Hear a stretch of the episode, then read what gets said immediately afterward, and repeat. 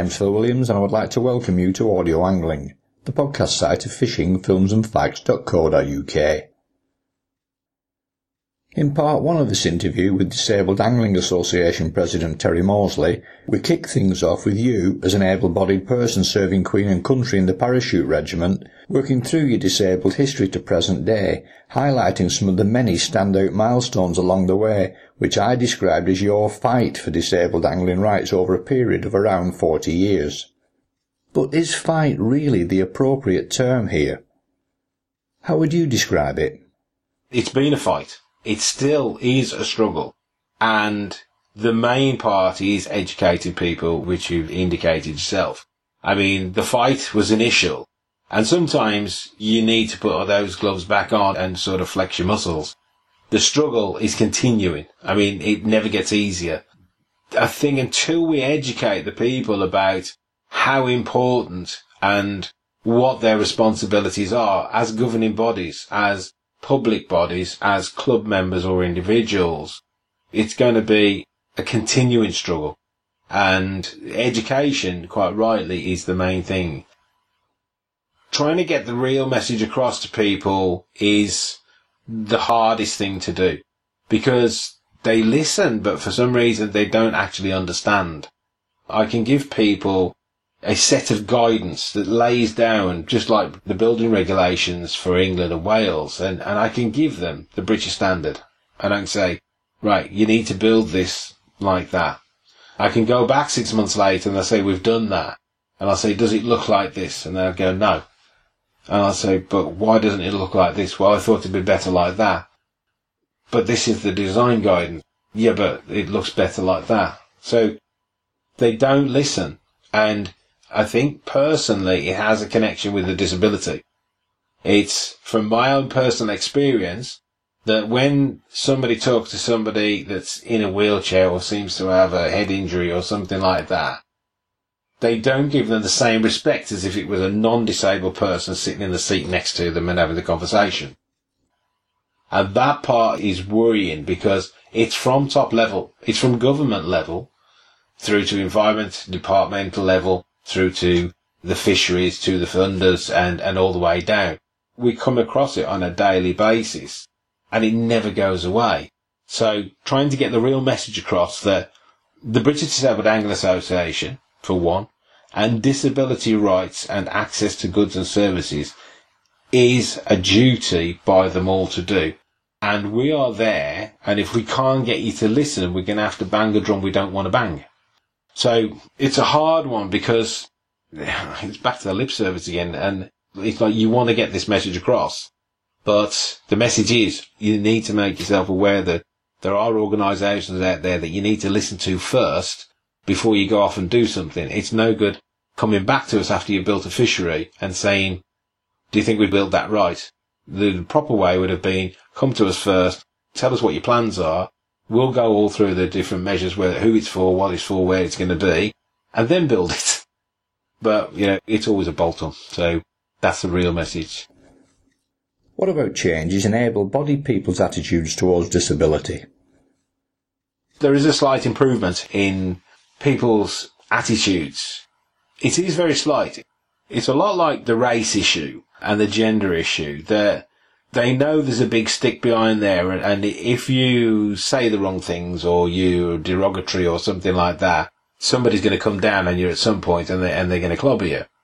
So in private circles, what happens is that the jibes and the jokes and the spackabus and the licking the windows and, you know, we teach that. I'm not being derogatory myself. We use that sort of terminology in our work and in awareness because that's a sort of playground jargon that's bandied about that adults use and kids only know about it in schools because adults use it. And so it's passed down. So I don't believe that in social elements at ground level, attitudes really haven't changed towards disabled people. They're still seen as the same sort of lower class, doesn't matter, say what you want, ridicule, take the mickey. That's still there. I live on a council estate and I know that's true. And that's a shame because it's only in this public level where it's not nice to talk about black people, it's not nice to talk about gay people, it's not nice to talk about disabled people in a certain way. But that's all show because underneath that surface, that goes on. And he obviously goes on in high ranking areas, uh, like Glenn Hoddle got chucked out for a remark that he made in football about some disabled people when he was an England manager. He's still working and stuff like that. So the attitude is still there and it's still not taken as serious as it should be. And what about attitudes of organisations with the power to bring about change? There are changes being made through legislation, but the government have a tendency to backtrack on these things. If it was a building regulation and they said you could build your footings two centimetres deep instead of two foot deep, they wouldn't change that. They would still leave it at two foot deep. But because disability doesn't have the same clout, when it comes to equality, they change the goalpost to suit themselves. So one minute they're saying you can't discriminate it this way, and the next way because it suits the government and their financial budget, so you can do whatever you want. We've taken these elements out now, and it's no longer discriminative if you say this or you do that, and it's to suit their welfare reform act basically. But I'm sure that as we go through the years that, that it will change. For me, in the last 20 years, I haven't seen much change in attitudes. I've seen more in legislation, less in attitudes, but I've also seen a lot more exposure of disabled people getting out there and standing up for themselves, which helps to change those attitudes. So it's, it goes back to the first question. It's all about educating people and making sure they're out there in society because if their faces are out there, and they're winning and they're beating people and they're like up in the sort of uh, the the I can only say the the theatre of life. Then if they're there and they can be seen, then it's the old saying: "Can't be seen, you can't be heard." So I believe that there are changes, slight ones, but at the end of the day, it's always sad to look back and still hear the jibes. People think it's funny. As an ex-para, para regiment rather than a Paralympic. Sometimes I find that quite cruel to think that if I'd have stood there with a rifle and supporting you in the country in, in the Gulf or in Afghanistan or somewhere like that, you would never have dreamed of saying the things that you say now. But because you don't know what I did, you think you got the right to say what you want in whichever way you want. And you wouldn't give me two thoughts. Life's strange in that way. I've seen a few successes in my time. Is um, of the fact that the NFA actually started the World Series, if you like, with the World Games. Although other angling suffered because what happened was that the home internationals had to be stopped because the internationals would be concentrated on. That was a good move. I mean, if it wasn't for the NFA, despite some of the things that they didn't do correctly, they did a lot of good for angling. And those were probably a success in a small way. It's like a 50-50, half success story, half failure story.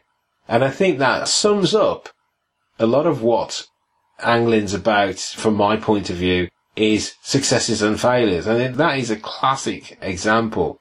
But they are only 50% success and they're only 50% fail. And there's never a complete success where at the end of the day you say, look, that's all working. But there's probably the same where it's like, it didn't completely fail. So that's quite a, good question. There's no major successes, there's no major failures. It just stays where it is. And we'd like to see that rise. From our point of view, I suppose that the, the Environment Agency, the success that we've got heard and things are being done is quite remarkable.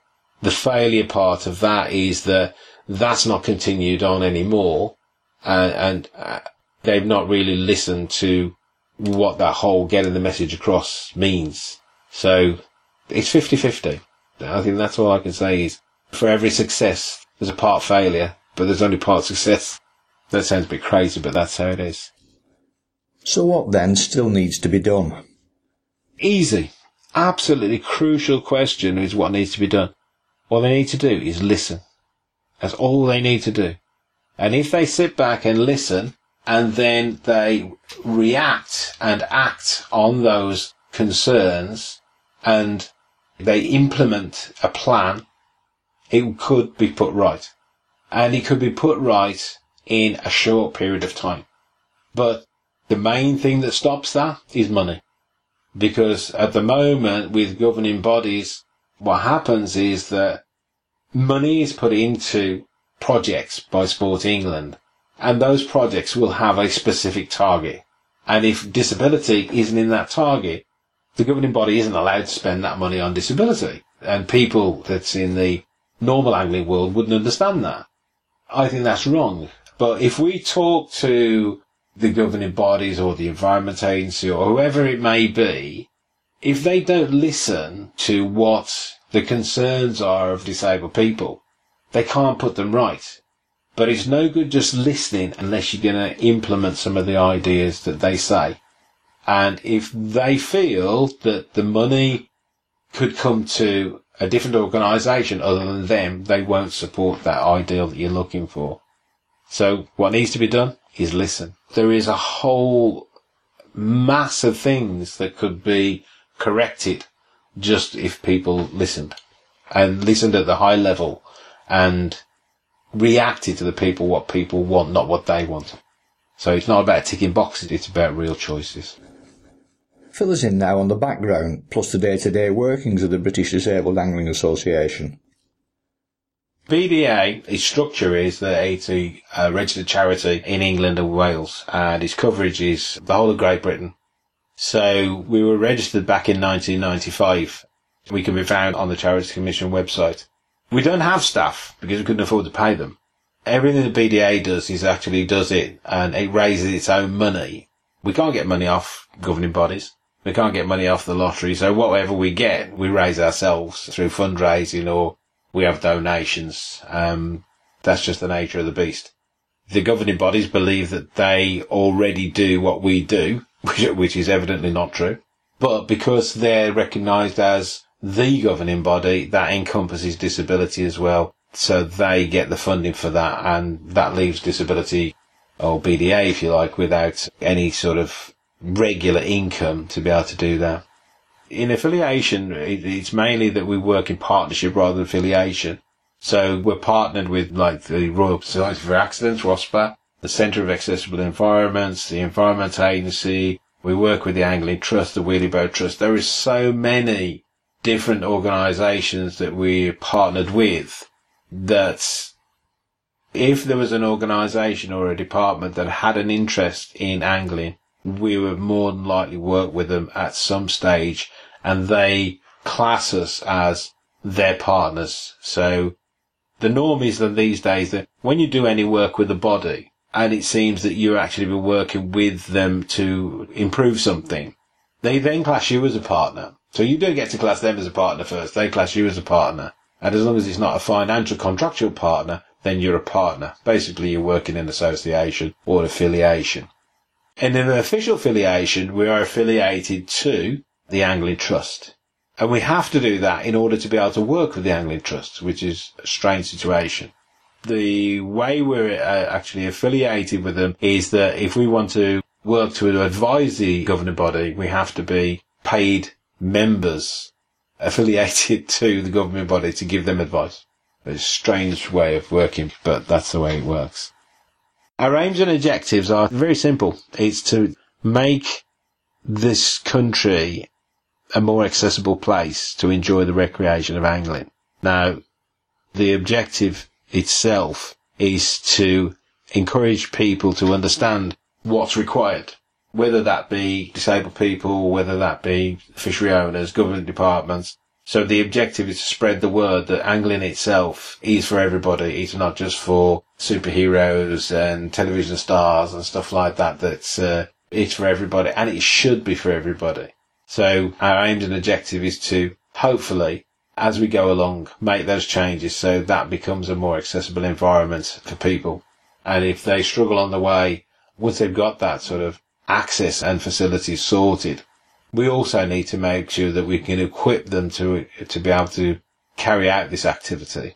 So it's all right, well, all well and good having the aim and objective to sort of feed the world, if you like, in angling terms, but without actually being able to get people to coach, teach, train, and adapt the equipment to be able to get people out. Just having the fishing areas there will only help the people that's already in fishing. It won't help the people that's were sitting there on the outskirts waiting to come into fishing.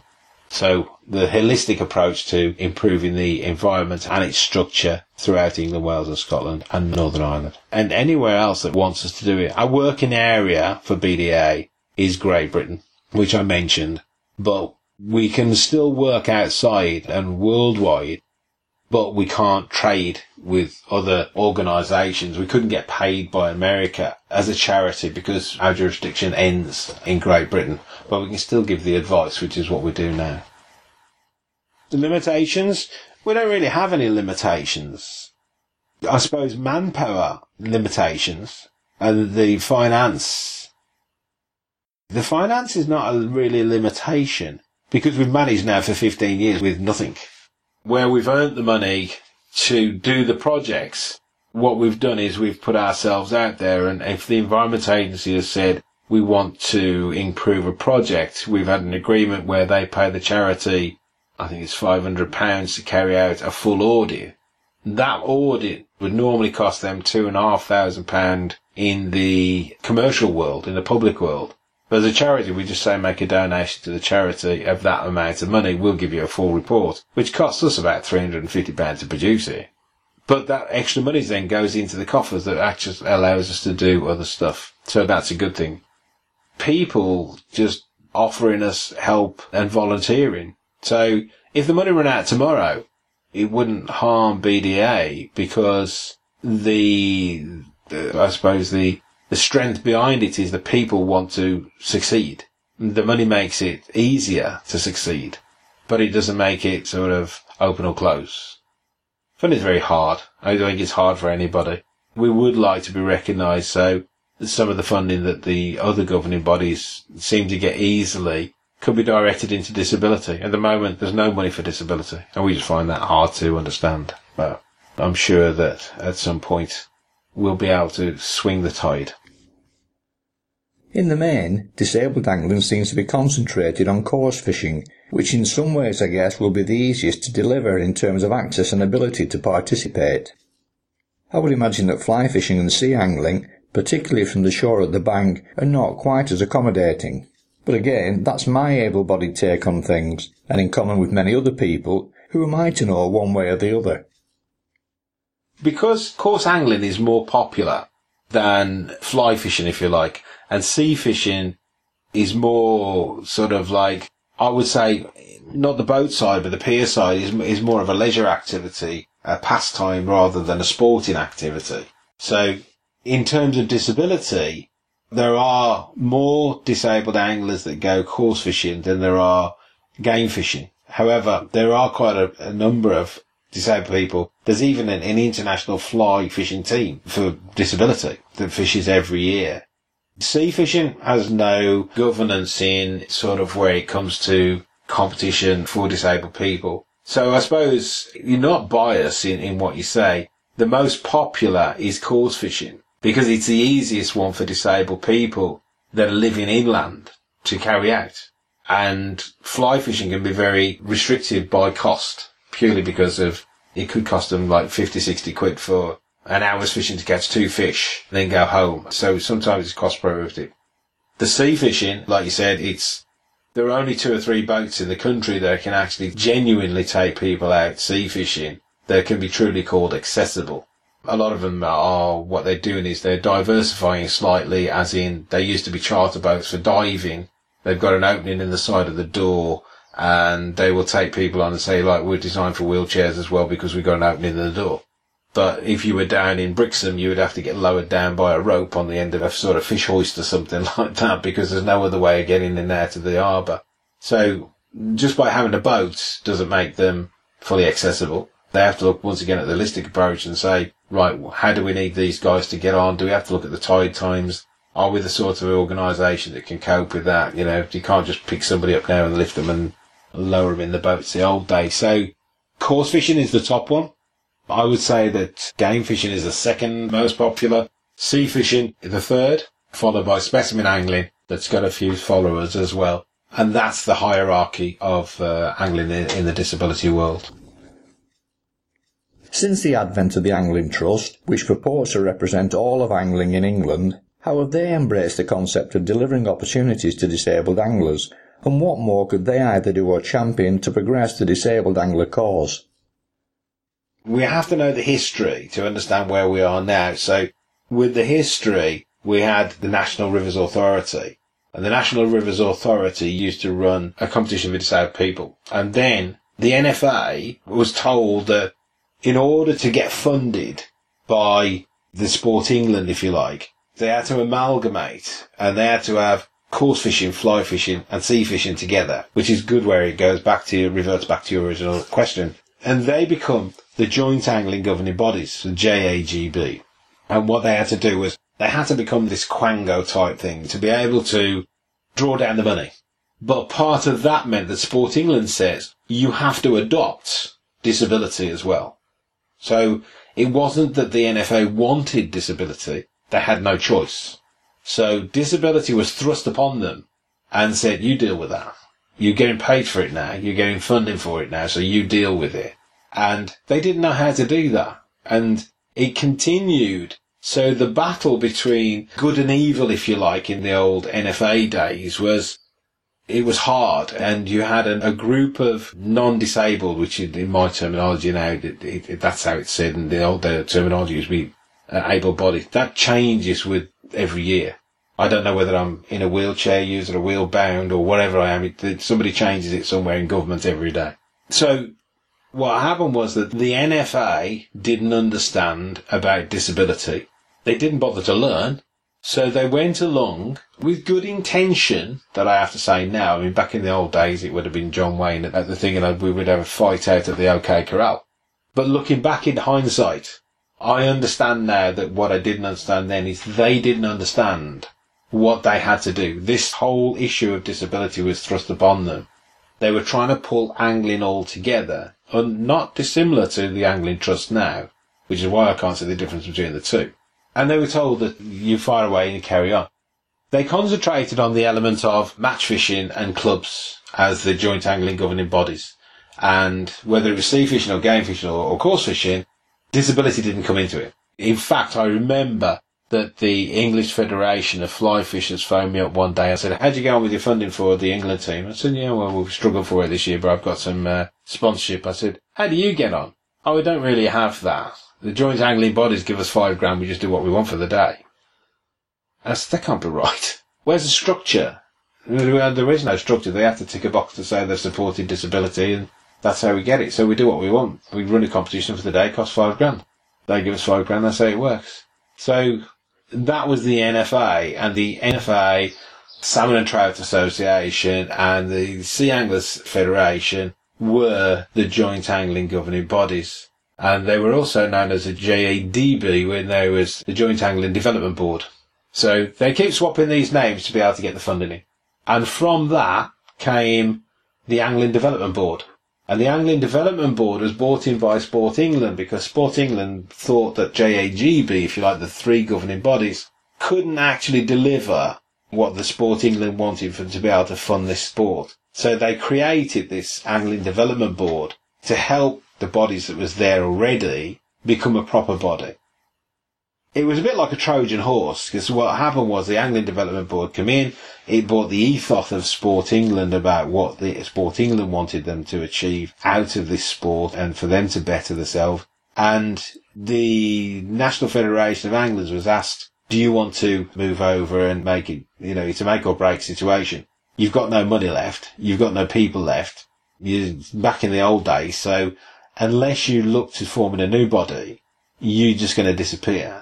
So they had a vote, all these committee people at the National Federation of Anglers and the Sea Anglers, and they decided what, what they'd do was join forces with the Angling Development Board to create this new body called the Angling Trust. And that's where we are today. So it's not just been the Angling Trust as sort of appeared.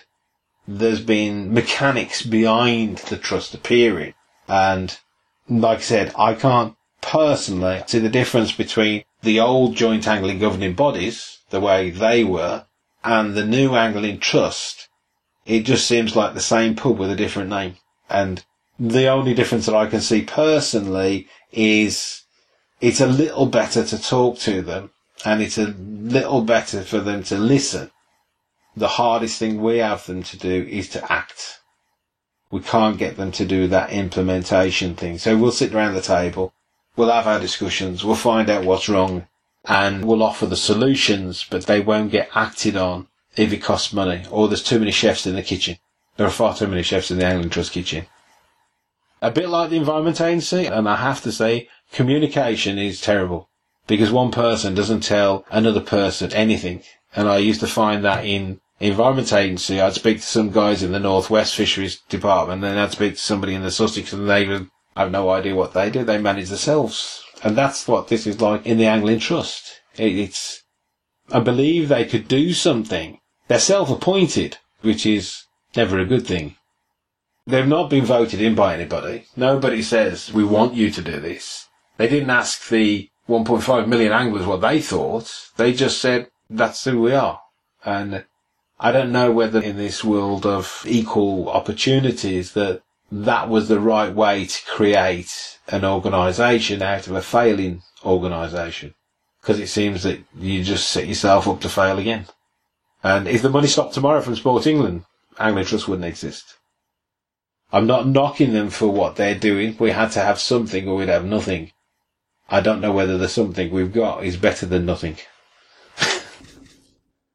I suppose, and yet again this is me surmising, that once the access issues are addressed, anglers with some categories of disability, such as low body wheelchair requirement, are in theory at least as capable of actively participating at competition level and even winning as many able-bodied anglers are, as you yourself have demonstrated. In angling itself, it's unlike any other sport. In other sports, what they do is they call that type of integration, they call it mainstreaming, where you can get disabled people and non-disabled people to compete on the same sport. The example of that is the marathon. If you see the marathon, it's the same event, but what it is, it's different stages. So You'll have the wheelchair, you'll have the women's, you'll have the men's, and that's how it works. Angling can't comprehend how you divide these things up because the people in the competition structure of the Angling Trust are the people that run the competitions in the NFA. They're the same people. They've just been brought forward and given a new title, but they're the same people. And they didn't listen then and they're not listening now. So if you want to compete, it's about who you are, what you are. You don't have to be good to compete. You just have to have the money. To fish in international scene, the reason why you need sponsorship because the equipment over there itself, just to fish, will probably cost about five grand. Now, anybody that's got a disability is likely to be on benefits. And if they're on benefits, they're not going to be thinking about buying five grand's worth of fishing equipment to go and fish one day event in Italy, Portugal or wherever for your governing body. And the problem then comes is you have to pay for yourself because the Angling Trust as the governing body doesn't have the money to send you. It has to send you because it's a governing body and it's created this competition. But then it asks you to contribute two and a half thousand pounds to go. Now, 2014, that was the cost for each individual uh, competitor to fund themselves out of their own pocket for a one day event to support a governing body that you're fishing for their team. On top of that, you had to pay £25 per t-shirt for an Angling Trust t-shirt that you're representing as their team member. Now that just shows me that they don't listen.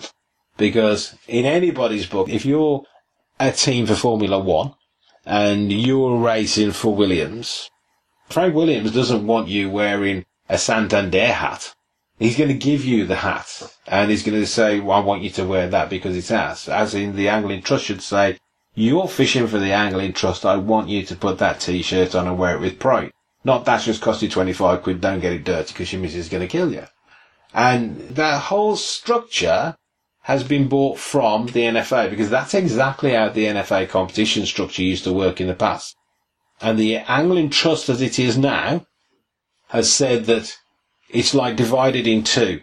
All the biodiversity and all, all the uh, conservation and all that side of it is one area, and the competitions is a separate area. So Angling Trust is divided by all the people like Mark Lloyd, etc., they run that side, and Mr. Hyland, etc., they're all running that side, but they, they do not delve in the competitions area. So if the competition lads say, we're doing this disabled competition, and we're doing it on this fishery, that's the way they're going to do it. Now, whether the fishery is accessible or not, irrelevant. That's where they're doing it. But you would be just as capable of winning a match, whether it was for disabled people, able-bodied, or a mix of the two, as you've already proved. Hmm.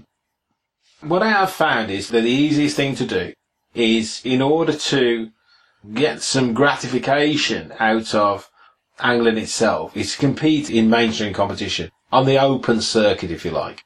So if you find the fishery that has got the access for you to, for you to draw a peg as equal to anybody else, because if you can't and they say, I've got to give this example. If the fishery says we've only got five pegs that you can sit on because it's not accessible, you're going to get a hell of a lot of stick from the other people that are trying to think that you've just got five pegs. Then they're not going to have, they're not going to have sympathy with you. They actually get quite aggressive that you've been singled out these five pegs. Because if you went there every time and you'd only got one of five pegs, you could suss them pegs out in two minutes. And you would continually get probably where they've got to pick out of like probably another hundred. So you need to look at which fisheries you're going to. So pre-select your fisheries, do your homework. And once you get into, once you draw and you get over the nervousness and, and you go in through the draw situation and you've got Kenny Giles on your left and Dave Harrell on your right and, and Dave Vincent behind you and you're sat in the queue to get your peg as well. There's like a, an air of excitement and pride. But at the same time, you're nervous because you don't think you're as good as these guys. So you go in and you draw your peg and, and then you go round to your chosen sort of area that you're going to fish set out all your gear, and then all of a sudden, it dawns on you they're all the same because they're asking you questions. Dave Harrell's asking you and saying, you know, we'll, we'll use what tactics you use in this day. You think, well, why is he asking me? He's a top angler. Um, Kenny Giles, can, Terry, can I carry your bait? Why do you want to carry my bait? Oh, well, that's a nice gesture. He's not wanting to carry it, he wants to see what's in it.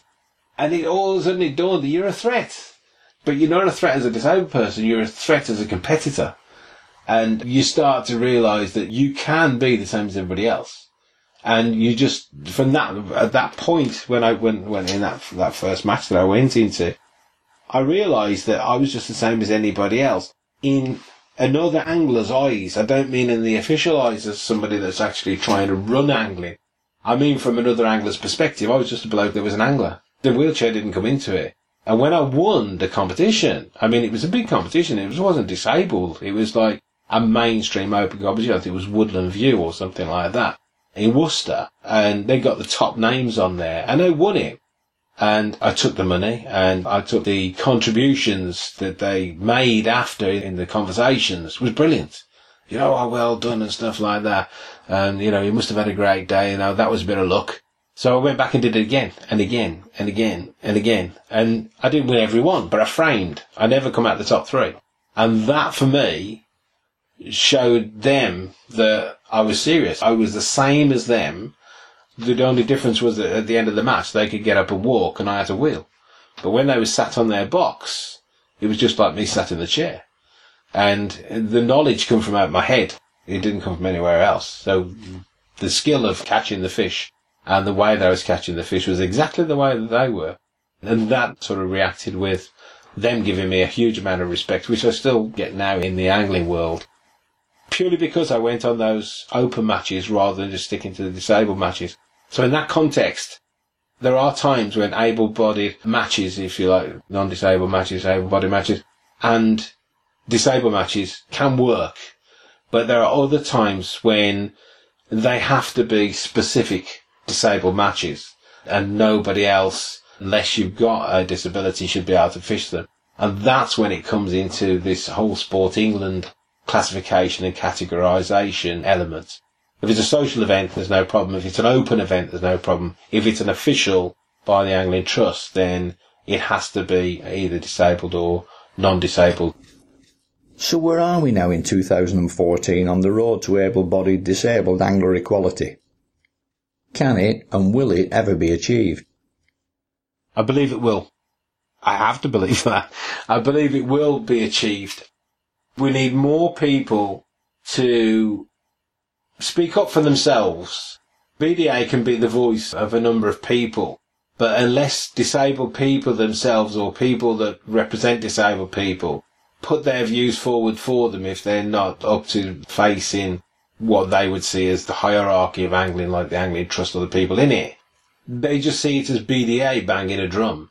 And the more people, more power. So if there's people that have got issues, all they have to do is make their own noise. They, they don't even have to come to us. Just make a noise.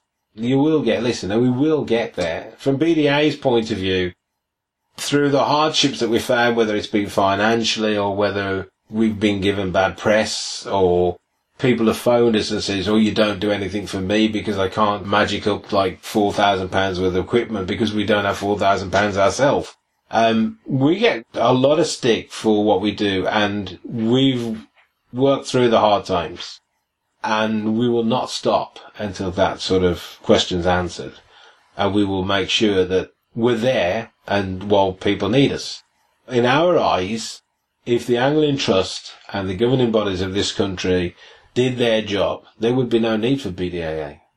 We wouldn't have to fight for disabled people if it was already in place. But because it's not in place, that's why BDA exists. So we will get there. Hopefully one day it won't have to exist and the Angling Trust will encompass everything to do with disability. And if it all works and then great. You know, we will kind gladly put on our retiring cap and move off to some nice place in Surrey and go and have a fish ourselves rather than sit in an office and chatting away about how we can get some other guy fishing when we should be out there ourselves, enjoying what we actually fighting for other people to enjoy, if that makes sense. A great deal of sense, and I'm sure that if a lot of other worthy causes were pursued in the same way, and with the same level of determination, then the world both within and outside of angling would be a much better place. Certainly a much fairer place. My thanks then to Terry Moseley for making us aware of the BDAA and its work.